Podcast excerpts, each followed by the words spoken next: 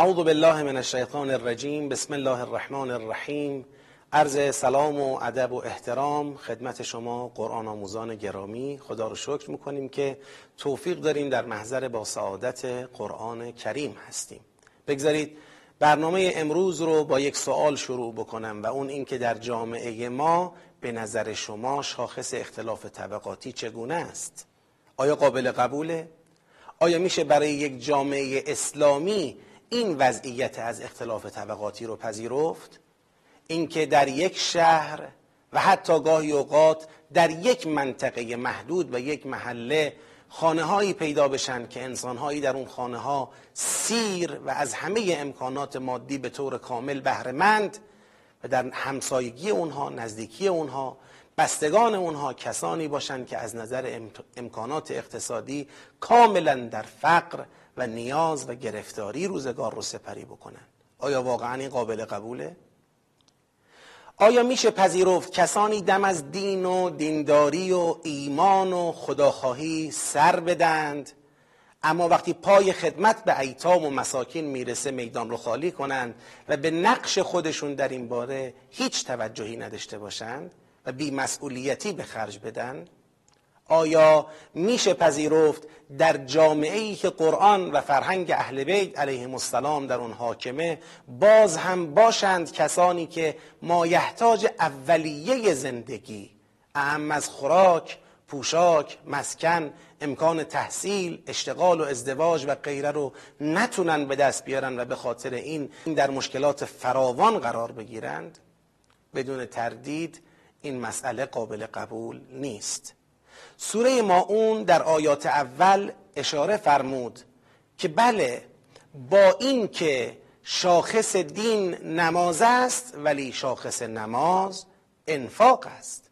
اون نمازی که انسانها رو به انفاق ترغیب نکنه اون نمازی که انسانها رو به انجام وظیفه خود در قبال یتیم و مسکین فرا نخوانه و تشویق نکنه اون نماز نمازی که شاخص دینداری باشه نیست. صاحبان چنین نمازی مورد اظهار تحسر و تأسف قرآن کریمند و خداوند فرمود اون کسانی که یتیم را بیتوجهی می کنند و نسبت به قضای مسکین احساس مسئولیت نمی کنند اونها کسانی هند که حتی اگر نماز می‌خونن نمازشون به دردشون نخواهد خورد. فویل للمصلین. پس وای بر چنین نمازگزارانی. در ادامه خدا میفرماید الذین هم عن صلاتهم ساهون. کسانی که ایشان از نمازشان قافلند یعنی چه از نماز قافلند یعنی از حقیقت نماز در غفلتند. نماز می‌خونه. نماز رو به جا میاره. ترک نماز نداره. احکام نماز رو هم ای بسا رعایت می‌کنه. بعضا شاید مستحباتی رو هم در اطراف نماز خودش رعایت می‌کنه. اما از حقیقت نماز غافله. ببینید عزیزان هر چیزی یک پوسته ای دارد و یک مغزی یک ظاهری دارد و یک باطنی. هم ظاهرش مهمه هم باطنش.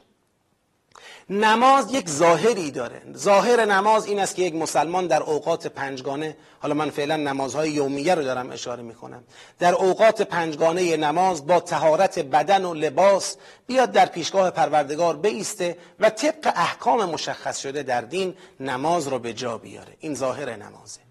این پوسته نمازه و محترم و مهمه.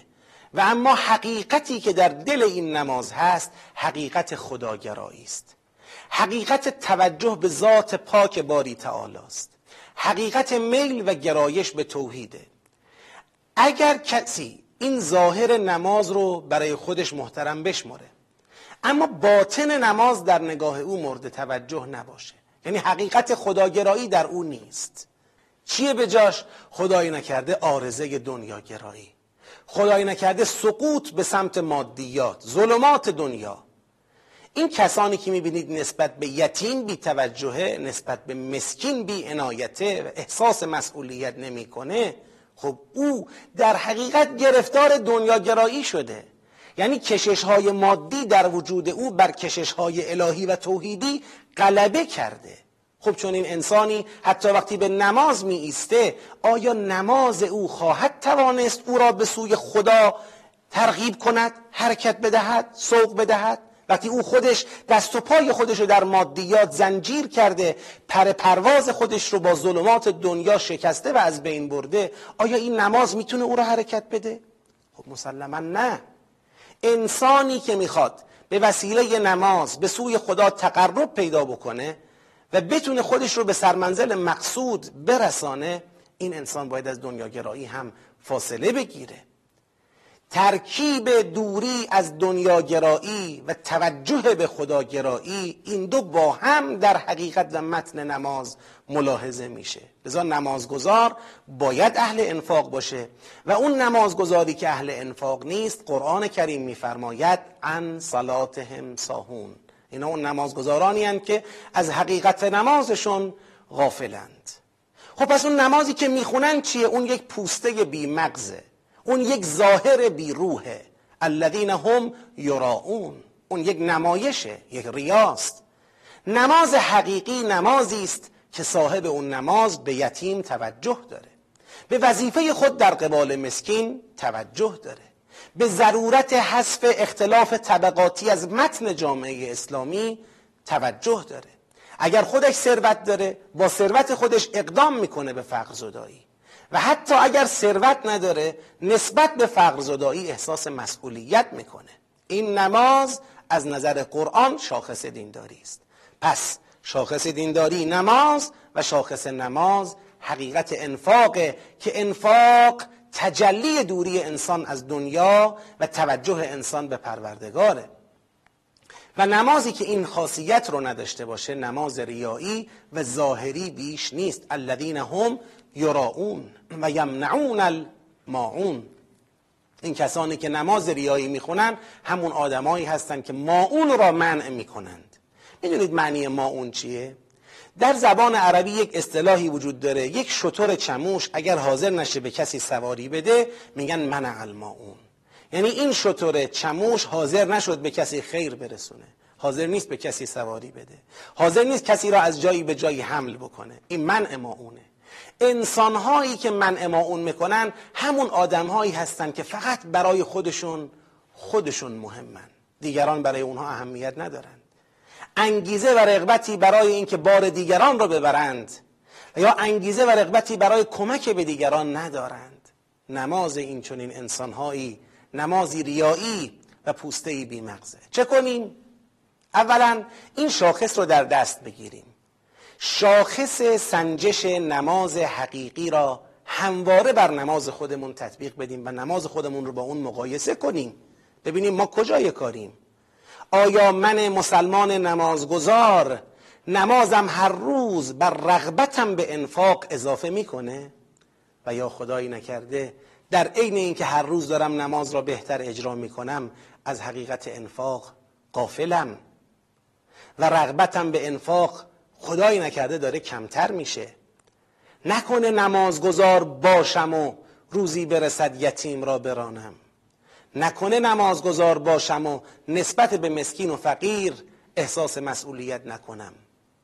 نکنه نمازگزار باشم و اختلاف طبقاتی در جامعه را ببینم و حتی دردمند هم نشم و نسبت به حل اون به حل چنین معزلی به فکر نیفتم و اقدامی نکنم. اینها با نمازگزار بودن جور در نمیاد. پس دو تا پیام مهم را من می‌خوام از سوره مبارکه ما اون استخراج بکنم. پیام اول. نماز امری جدی است که توقع می رود روحیه خداگرایی را در وجود ما تثبیت کند و دل ما را از حب دنیا فاصله بدهد و ما را به سرمنزل مقصود برساند. و این یعنی نماز شاخص دینداری است. و پیام دوم نماز بدون انفاق نماز حقیقی نیست نماز مطلوب نیست. نمازی که با بیتوجهی به یتیم و مسکین باشه نماز مورد نظر قرآن کریم و نماز مقبول نیست. و این یعنی انفاق شاخص نمازگذاری است. خدایا ما را هم به نماز و هم به انفاق موفق بفرما. به همین امید همه شما عزیزان رو تا برنامه بعد به خدای بزرگ میسپرم خدا یار و نگهدارتون باشه.